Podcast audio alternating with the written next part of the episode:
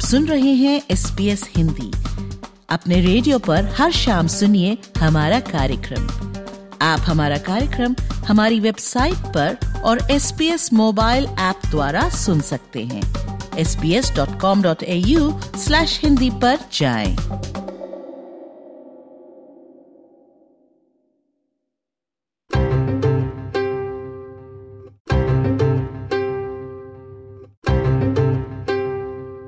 Welcome to this special segment on Australia Day Honours 2024, brought to you by Preeti Jabal.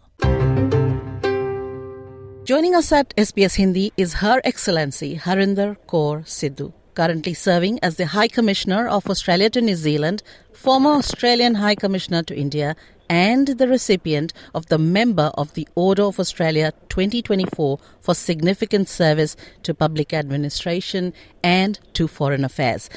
Hi, Commissioner. Pleasure speaking to you today. I'd like to open up by congratulating you on being honored like this on Australia Day and recognized among our nation's most extraordinary citizens. What was your first reaction when you received this news? Um, well, thank you, Preeti. It's lovely to talk to you all.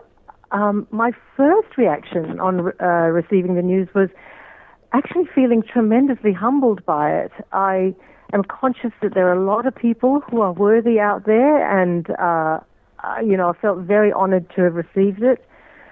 And also, I recognise so much, you know, that there's nothing I've achieved in life that I haven't done with the without having the help and support of other people around me.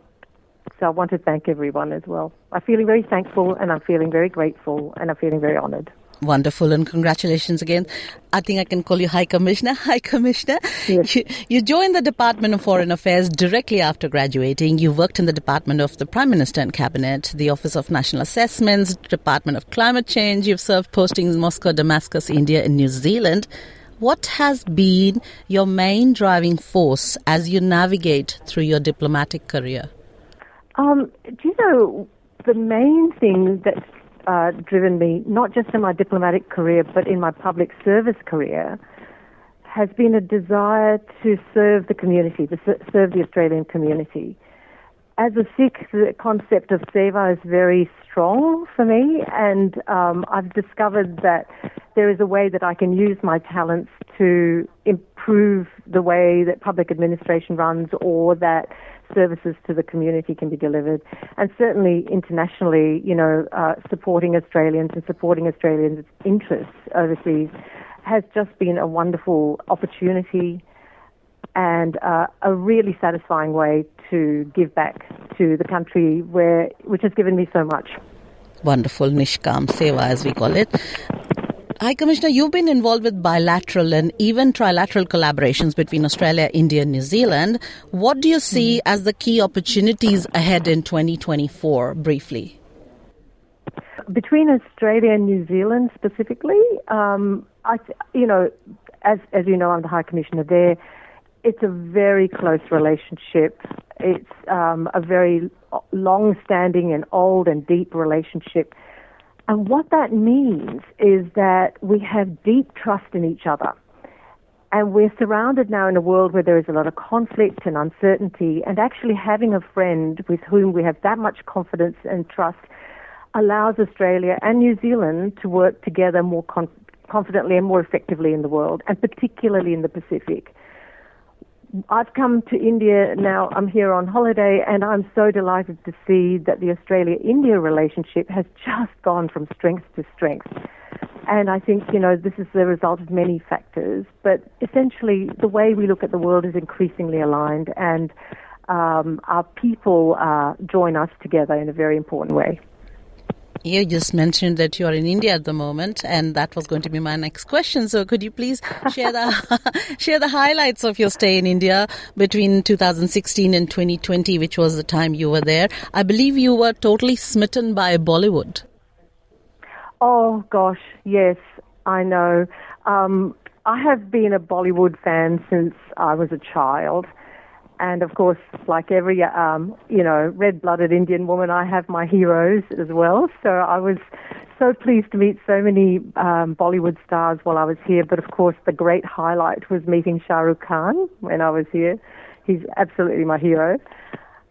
Um, but also another personal highlight was taking my father to visit the village in Punjab where he was born. Hmm. And uh, that was a really special visit, and it was special for my family. It was special for me.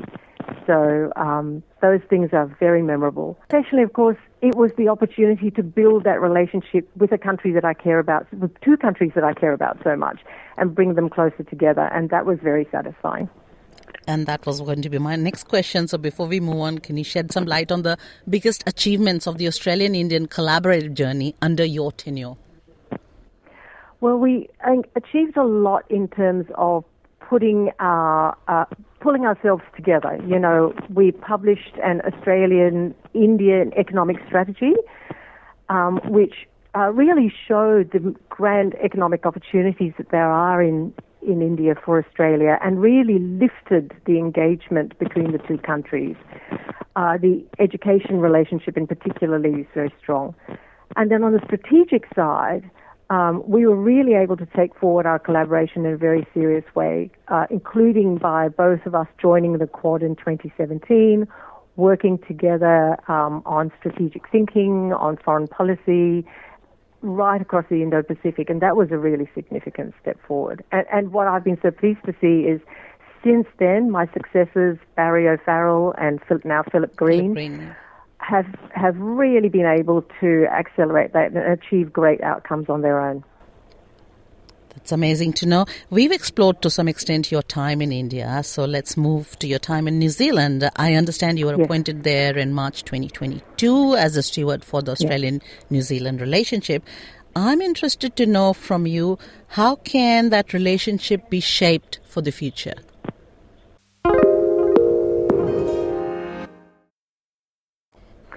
Well, you know, Australia and New Zealand, as I say, have a long and deep historical relationship.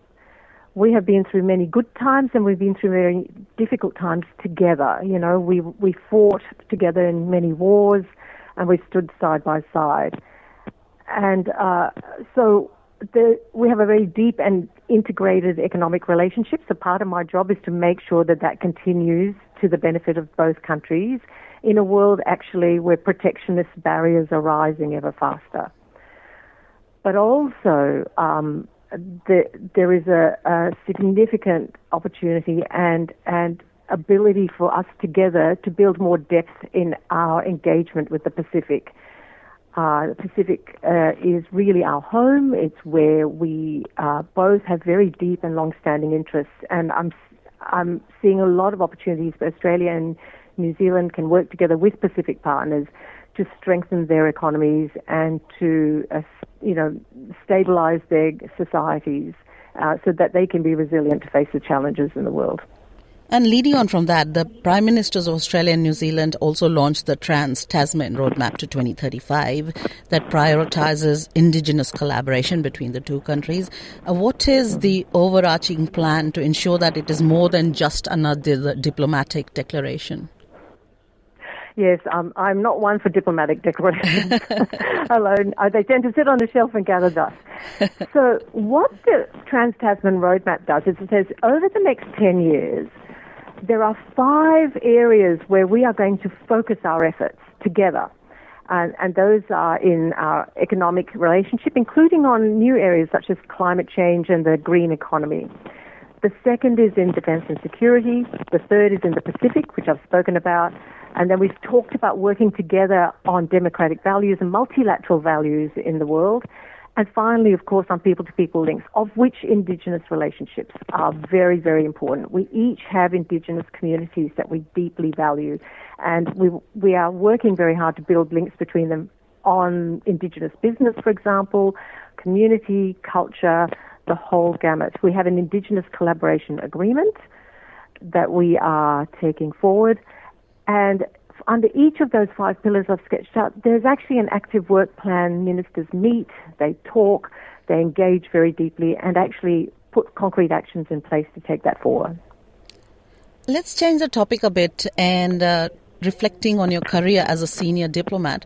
What would you say mm-hmm. is the recipe or mantra for success in this challenging field? Um, I think for me, it's been to focus on winning the war rather than winning every battle and, and showing and actually being my authentic self. Uh, it's a great asset, I think, to have come from the kind of background I have as a uh, Singaporean, Indian, Australian, somebody who has spent their life uh, in cultural translation and cu- cross cultural communication, because that is what daily life often is. Mm.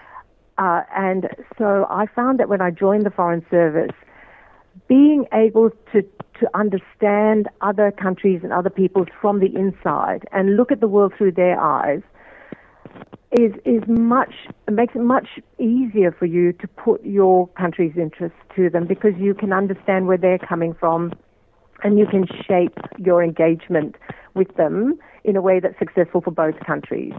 And so I think that that's been a great um, factor in how I've been able to achieve the things I've been able to do uh, in my role. High, Commissioner, you just mentioned um, a multicultural background, and evidence strongly suggests that we do have a bamboo ceiling problem in this country. What strategies should we embrace to ensure that more Asian Australians break through it? Yeah, um, so as you may be aware, uh, I'm on the board of the Centre for Asian Australian Leadership at the Australian National University, and one of the things we do is we are looking at how we can elevate Asian Australian leaders in uh, society, in Australian society. From my perspective, it's very important that our foreign service and our public service reflects the community we serve, and that includes everyone up to leadership level. Now, there are usual prescriptions such as, you know, mentoring and sponsorship and support for um, people, and uh, we've come a long way on those things. Um, but we don't really know what we don't know.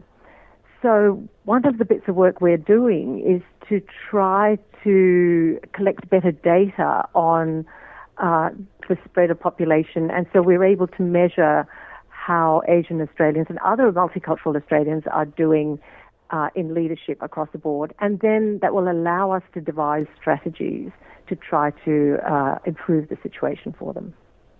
And finally, why do we need more women in leadership? oh, there's no question we need more women in leadership. It goes back to this thing of if you want to serve a community, you have to reflect that community.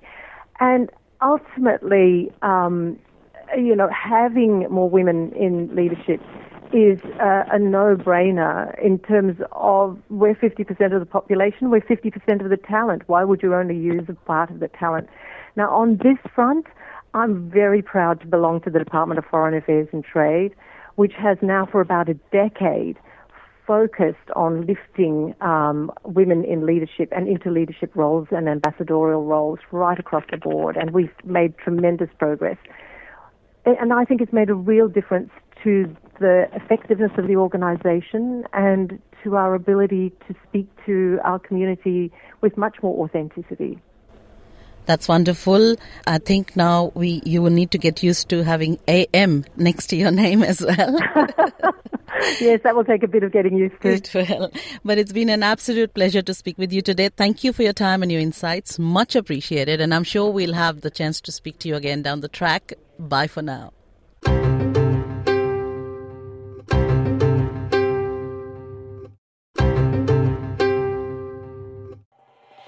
S B S radio से download करने के लिए आपका धन्यवाद हमारा पूरा कार्यक्रम आप कैसे सुने, इसके लिए S B S dot com dot A U forward slash Hindi पर जाएँ।